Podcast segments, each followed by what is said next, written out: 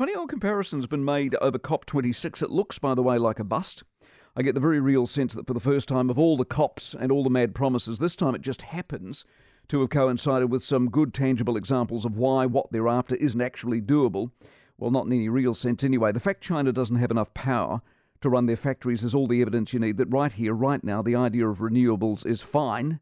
We just don't have enough of them. We can't do what we want to do economically if renewables are all we use. The demand for renewables is, of course, increasing but it's increasing at a greater rate than they can be supplied. What can be supplied is, of course, fossil fuel, and that's what's driving the global economies coming out of a pandemic. So the comparison was made between Glasgow and Copenhagen, right? The comparison was made by a guy called Asad Rehman, who is with the COP26 coalition. Copenhagen was, he says, deemed a bust.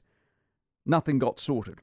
Glasgow, he says, is pretty much going down the same track as we speak. So here's an irony. Rehman says Copenhagen was built at the time, this is over a decade ago, it was billed as humanity's last chance to prevent the worst of climate change. And you see, that's their other ongoing mistake. It's always the last chance until, of course, it isn't. Prince Philip was an environmentalist. I watched a clip of him in the 1950s saying how we had to act urgently and now it was our last chance. Boy, that's a lot of decades of last chances, isn't it? Now, this Rehman bloke, he also argues that this COP has been ludicrously expensive. You can't get a room and too many people have been locked out. I get the sense that this time round reality has smacked them in the face. The pushback has been stronger. Where once we, at the very least, all agreed verbally anyway, that there was an issue and wouldn't it be awesome if we all sort of did something about it, and then the promises were made that were never kept.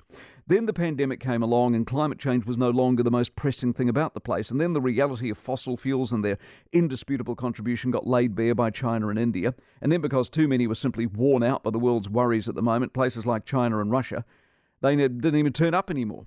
Hence, Glasgow looks like Copenhagen, and climate change looks like an expensive exercise in keeping a lot of NGOs and business and people like Greta permanently disappointed.